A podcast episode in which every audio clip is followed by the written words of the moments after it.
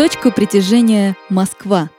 Подкаст культуры СВАО. Всем привет! С вами Культура СВАО, и это подкаст «Точка притяжения Москва». Это новогодний выпуск, и мы поздравляем всех с Новым годом. Думаете, чем заняться в зимние праздники? Включайте подкаст в наушники и двигайтесь вместе с нами. Сегодня мы прогуляемся по району Останкино. Этот район хорош для прогулок не только в летнее, но и в зимнее время года. Среди московских районов Останкино занимает особое место. Здесь есть все. Самая высокая башня в Европе, самая большая выставка, самое высокое колесо обозрения, удивительная история покорения космоса, крупнейшее в стране хранилище печатной продукции и, конечно, огромный парк, которым славится район Останкино. Точка старта. Начинаем путь с адреса улица Академика Королева, дом 12. Телевизионный технический центр Останкина был основан 10 марта 1939 года. Сегодня он представляет собой мегацентр. Это 280 тысяч квадратных метров производственных и офисных помещений, в которых трудится около 2000 высококвалифицированных специалистов в области телевидения и радиовещания.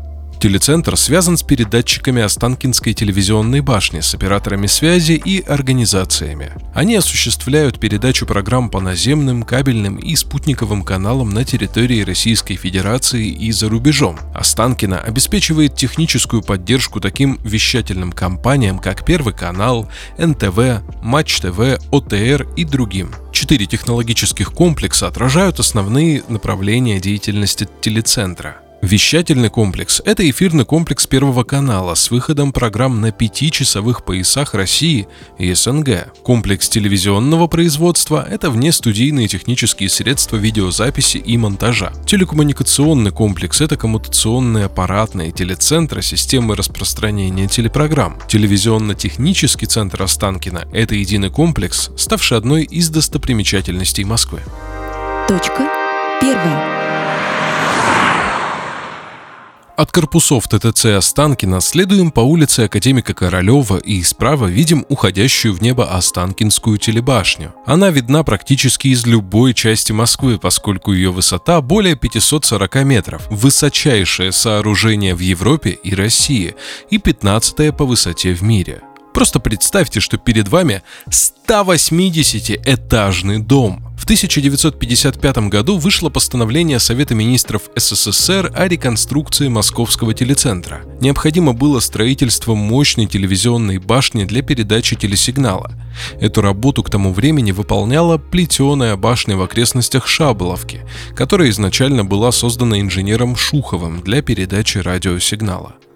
Шуховская башня едва справлялась с возложенными на нее функциями было решено строить новую башню в Останкине. Главный конструктор Николай Никитин за одну ночь придумал для тяжеленной башни весом 32 тысячи тонн лепестки лилии, опоры и стакан между ними. Изначально планировалось 4 лепестка, но на практике потребовалось 10. На бетонном фундаменте глубиной 7 метров по кругу встали 10 арочных опор с диаметром 74 метра. От них сужающийся бетонный ствол на высоту 385 метров и дальше металл до самого шпиля. Тогда башня была высотой 540 метров и являлась самым высоким зданием мира – 5 ноября 1967 года Останкинская телебашня была запущена. Вес сооружения 55 тысяч тонн вместе с фундаментом. Площадь помещений 15 тысяч квадратных метров. На высоте 325-360 метров утолщения, где находится оборудование, три этажа вращающегося ресторана «Седьмое небо», закрытая и открытые смотровые площадки. Подъем осуществляют лифты со скоростью 7 метров в секунду. На самый верх ведут 3544 ступеньки. 27 августа 2000 года верхняя часть башни загорелась изнутри. Пламя потушили, но здание было сильно повреждено. Из 149 стальных канатов жесткости лопнул 121. Но башня устояла. Для посетителей башня открылась вновь в 2008 году, но ресторан был закрыт еще 8 лет. Сегодня у нас есть возможность побывать в ресторане «Седьмое небо». На всех трех этажах ресторана вращаются полы. За 40 минут они делают полный круг. Чтобы пройти в ресторан, надо купить билеты для прохода на башню. А еще на первом этаже находится музей, посвященный истории строительства и архитектурным особенностям телебашни. Точка вторая. Покидаем Останкинскую телебашню, пересекаем улицу Академика Королева, направляемся к Останкинскому пруду. Останкинский или Дворцовый пруд глубиной около двух с половиной метров, оборудован скамейками по всему периметру и лодочной станцией. Пруд почищен и в летнее время года сквозь воду видны растительность и рыбки. Останкинский пруд – одно из популярных мест отдыха у москвичей. Рыбаки с удочками тоже появляются тут регулярно. У Останкинского пруда находится памятник Владимиру Зворыкину, изобретателю современного телевидения. Бронзовый памятник работы скульптора Сергея Горяева был открыт в 2013 году. Недалеко от памятника уже больше половины века находятся знаменитые Останкинские пончики. Они пользуются огромной популярностью у москвичей и гостей столицы. Пончиковая даже фигурирует в романе известного писателя Владимира Орлова «Альтист Данилов», чтобы согреться горячими пончиками, придется отстоять очередь. Но оно того стоит. Точка третья. Переходим дорогу и оказываемся у храма Живоначальной Троицы – в 1692 году по поручению князя Черкасского, тогдашнего владельца села Останкино, начали возводить новую каменную церковь в честь Троицы Живоначальной. Храм примечателен как одна из построек конца 17 века, фасады которой сплошь закрыты декором. Храм возводил крепостной зодчий Павел Потехин – в 1743 году дочь князя Черкасского Варвара выходит замуж за Петра Шереметьева. Усадьба Останкина переходит ему в качестве приданного и вместе с храмом станет родовым имением знаменитой семьи. Сейчас храм Живоначальной Троицы действующий. Точка четвертая. Далее направляемся к музею-усадьбе Останкина, который находится совсем рядом с храмом Живоначальной Троицы. Парадный двор Останкинской усадьбы – замкнутое пространство перед дворцом. Ворота парадного двора первоначально были украшены статуями коневожатых. Позже эти статуи были заменены выразительными фигурами кентавров, стоящими на будках ворот и сейчас. Останкинский дворец состоит из трех зданий, объединенных проходными галереями. Центральное здание двухэтажное, увенчанное куполом, является театром. Это единственное здание, в котором полностью сохранился театр 18 века. Сейчас дворец-театр закрыт на реконструкцию. Точка пятая. Подходим ко входу в парк Останкино. На воротах парка герб братьев Шереметьевых, два льва, наградные кресты, корона, символы, означающие верность царю и отечеству. А внизу латинское изречение в переводе «Бог сохраняет все».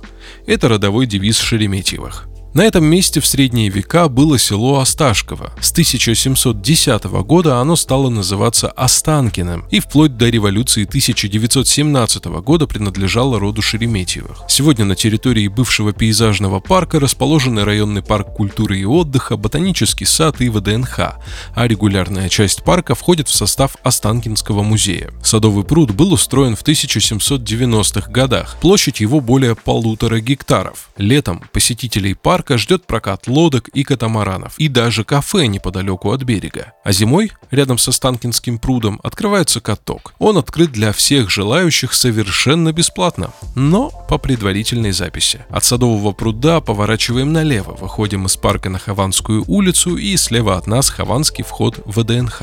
Улица Хованская, 3, корпус 1. Точка шестая. При открытии в 1939 году ВДНХ называлась Всесоюзной сельскохозяйственной выставкой, и открыть ее хотели к 20-летию советской власти в 1937 году, как символ торжества политики коллективизации.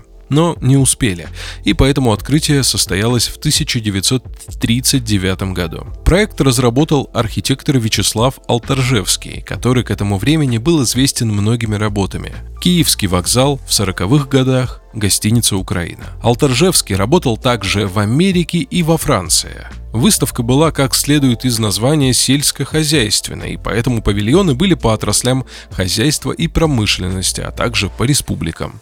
Планировалось, что выставка будет работать всего 100 дней. Этот срок постепенно увеличивался, и в следующем году мы будем отмечать 85-летний юбилей. На время войны выставка была закрыта. На территории выставки работали цеха военного завода, там собирали для фронта мотоциклы. Здесь же подготавливали на фронт бойцов истребительного мотострелкового полка НКВД. После войны в 1947 году началось возрождение выставки. По сути, ее строили заново. Была увеличена площадь самой выставки, появились новые павильоны с архитектурными особенностями тех республик и регионов, которые они представляли. Архитектором Константином Тапуридзе были спроектированы и установлены знаменитые и красивейшие фонтаны «Дружба народов», «Каменный цветок», «Золотой колос». Они стали символами выставки. Она открылась лишь в 1954 году. Потом была реконструкция, и в 1959 и в год своего 20-летия она стала называться «Выставкой достижения народного хозяйства» – ВДНХ. После распада Советского Союза в 90-х годах она стала Всероссийским выставочным центром ВВЦ, а по сути огромным рынком. Всюду шла торговля, в павильонах, наспех построенных ларьках и прилавках, да просто с рук – в 2013 году было возвращено историческое название ВДНХ, и опять началась реставрация. Были убраны торговые ларьки и лотки, вывезены горы мусора, обустроены новые зоны для отдыха, спорта, концертов, отреставрированы исторические павильоны. Кстати, до сих пор идут восстановительные работы. Павильоны освобождают от бетонных коробов, которые надели на них в 60-х годах и возвращают им первоначальный вид и название. В это же время главная выставка была объединена с парком, а Останкина и главным ботаническим садом имени Цицина. В список памятников культурного наследия включены 49 отдельных объектов и 50-й сама выставка в целом. И вот мы на ВДНХ, где расположился огромный каток. Каток занимает всю центральную площадь вокруг ракеты «Восток». Нельзя не оценить масштабы ледового полотна, расположившегося в центре ВДНХ. Площадь катка 8,9 тысячи квадратных метров, а одновременно на нем могут находиться почти 2000 человек. В этом году тема сезона – полет во времени, ведь в этом году у катка юбилей – 10 лет. Теперь мы повернем направо и покинем выставку через южный вход. И вот оно, справа от вас. Солнце Москвы. Точка седьмая. Это новая достопримечательность нашего города – колесо обозрения. Оно начало работать 10 сентября 2022 года в день 875-летия Москвы. Это самое большое колесо обозрения в Европе. Его высота 140 метров. Солнце Москвы – это не только аттракцион, это многофункциональный комплекс с развлекательными площадками, игровыми центрами, магазинами, фудкортами с кухнями народов мира и сценой. Совсем недалеко отсюда находится мемориальный дом-музей академика Сергея Павловича Королева. Это тоже знаковое место, тем более, что наш Останкинский Московский район признан космическим районом. Дом-музей Королева, коттеджный комплекс городок космонавтов, улица Королева, космонавтов, Цандера, Кибальчича, Кондратюка, звездные и ракетные бульвары, гостиницы «Космос», «Звездная», кинотеатр «Космос», кадетский корпус героев космоса, монумент покорителям космоса, аллея героев космоса, музей космонавтики – Недаром на гербе Останкинского района комета и звезды. Итак, переходим первую Останкинскую улицу, переходим немного вперед, и мы у ограды мемориального дома-музея Сергея Павловича Королева. Подходим ко входу и видим в саду двухэтажный особняк. Точка восьмая. Советское правительство подарило дом академику Королеву за создание и успешный запуск первого в мире искусственного спутника Земли 4 октября 1957 года. А место для своего дома Королев выбирал сам и активно участвовал в планировке помещений. Главный конструктор прожил в этом доме 6 лет с 1959 по 1966 год, год, когда его не стало. 1 августа 1975 года был открыт мемориальный дом-музей. В музее музее сохранена подлинная обстановка, личные вещи, мебель, предметы быта, фотографии, библиотека, все, как было при Сергее Павловиче. Жизнь Сергея Павловича Королева неразрывно связана с ракетостроением и космосом. Ему же принадлежит идея создания музея космонавтики. Кстати, дом-музей является филиалом музея космонавтики. Выходим на Первую Останкинскую, проходим сквер имени Королева, направо до пересечения с улицей Королева. Слева видим сквер аллеи космонавтов и стеллу с ракетой. Нам туда. Точка девятая. Открытие Музея космонавтики 10 апреля 1981 года было приурочено к 20-летию полета в космос Юрия Гагарина. Музей находится внутри постамента стилобата покорителем космоса. Оба этих объекта в сквере Аллея космонавтов. Мы с вами обязательно рассмотрим монумент в честь покорителей космоса, а пока о Музее космонавтики. Здесь демонстрировались ценнейшие экспонаты. Первые скафандры, первые искусственные спутники Земли, различные космические аппараты, приборы для изучения космического пространства и космических тел – Через 20 лет после открытия стало понятно, что музей нуждается в реконструкции, а уникальные экспонаты надо спасать. И в 2006 году началась реконструкция. Обновленный музей открылся в 2009 году. Его общая площадь увеличилась в 4 раза и составила 8,5 тысяч квадратных метров. Сейчас в музее 8 выставочных залов. После реконструкции в музее появились образовательный центр, конференц-зал, кинозал, библиотека и кафе. Это и подлинники, и технологические дубликаты, и макеты, вещественные реликвии, документы, фотографии, аудио-видеозаписи, спутники, скафандры, чучело белки и стрелки, предметы быта космонавтов, образцы доставленного лунного грунта, метеориты, настоящие космические тренажеры, интерактивные экспонаты, еще очень много всего связанного с космосом. Главный экспонат музея – база станции «Мир». И все это огромное демонстрационное пространство находится внутри монумента, постамента Стеллабата, покорителем космоса. Это один из самых известных и узнаваемых символов. Второй по высоте памятник в нашей стране. Мы видим взмывающую ввысь ракету со шлейфом, похожим на хвост кометы. Монумент облицован отполированными титановыми пластинами, они отражают небо и не боятся коррозии. Это решение принадлежит академику, конструктору ракетостроителю Сергею Павловичу Королеву. Кстати, ему же и пришлось искать и договариваться о поставках 45 тонн этого дефицитного для нашей страны материала. Монумент также подрос с 50 метров до 107 метров, из которых 11 метров занимает ракета. Этот проект уникален еще и тем, что впервые в истории архитектуры всю конструкцию весом 250 тонн специально поставили под углом в 77 градусов. Стелла установлена на гранитном постаменте, внутри которого музей космонавтики. На постаменте высечены горельефы. Это обобщенные образы людей, причастных к освоению космоса рабочие, инженеры, конструкторы, ученые и космонавты. Монумент был торжественно открыт 4 ноября 1964 года. В этот же день был открыт еще один памятник великому ученому-первопроходцу-космисту Константину Эдуардовичу Циолковскому. Затем в 1967 году вокруг монумента и памятника разбили сквер с аллеей Героев Космоса, а через 14 лет в постаменте Стеллабати разместился музей космонавтики. Недалеко от этих символичных памятников, устремленных в небо, неба находится еще один символ целой эпохи – монумент «Рабочий и колхозница» Веры Игнатьевны Мухиной. Они очень гармонично сочетаются, эти два монумента, рифмуются, один продолжает тему другого, они похожи друг на друга, оба рвутся ввысь и вперед. Выходим из сквера аллеи космонавтов и, следуя прямо по продольному проезду, попадаем на площадь монумента рабочей и колхозницы. Точка финиша. Монумент «Рабочий и колхозница» находится на самой границе Останкинского и Ростокинского районов. Проект монумента был разработан архитектором Борисом Иофаном для Всемирной выставки в Париже 1937 года. Постамент – это выставочный павильон СССР, а скульптура олицетворяла союз хозяев молодой республики, рабочих и крестьян, которые держат высоко подняв над собой серп и молот эмблему Советского Союза. Скульптор Вера Мухина воплощала этот замысел два года. Это был ее первый монументальный проект. Скульптуру из нержавеющей стали высотой 24,5 метра и весом 100 185 тонн надо было перевести в Париж. Для этого монумент делят на 65 частей. Заворачивают в войлок и на 28 железнодорожных платформах доставляют в Париж.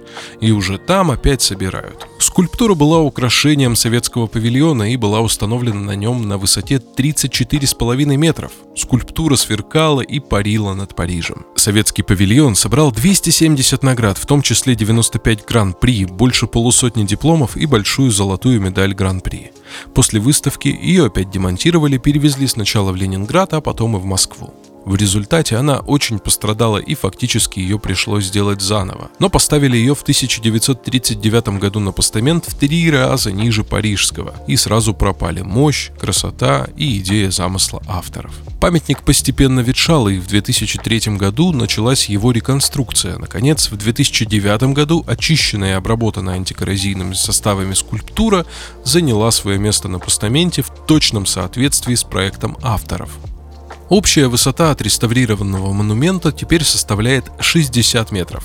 Сейчас в павильоне работает музейно-выставочный центр, крыша павильона служит смотровой площадкой и в хорошую погоду на ней проводят концерты.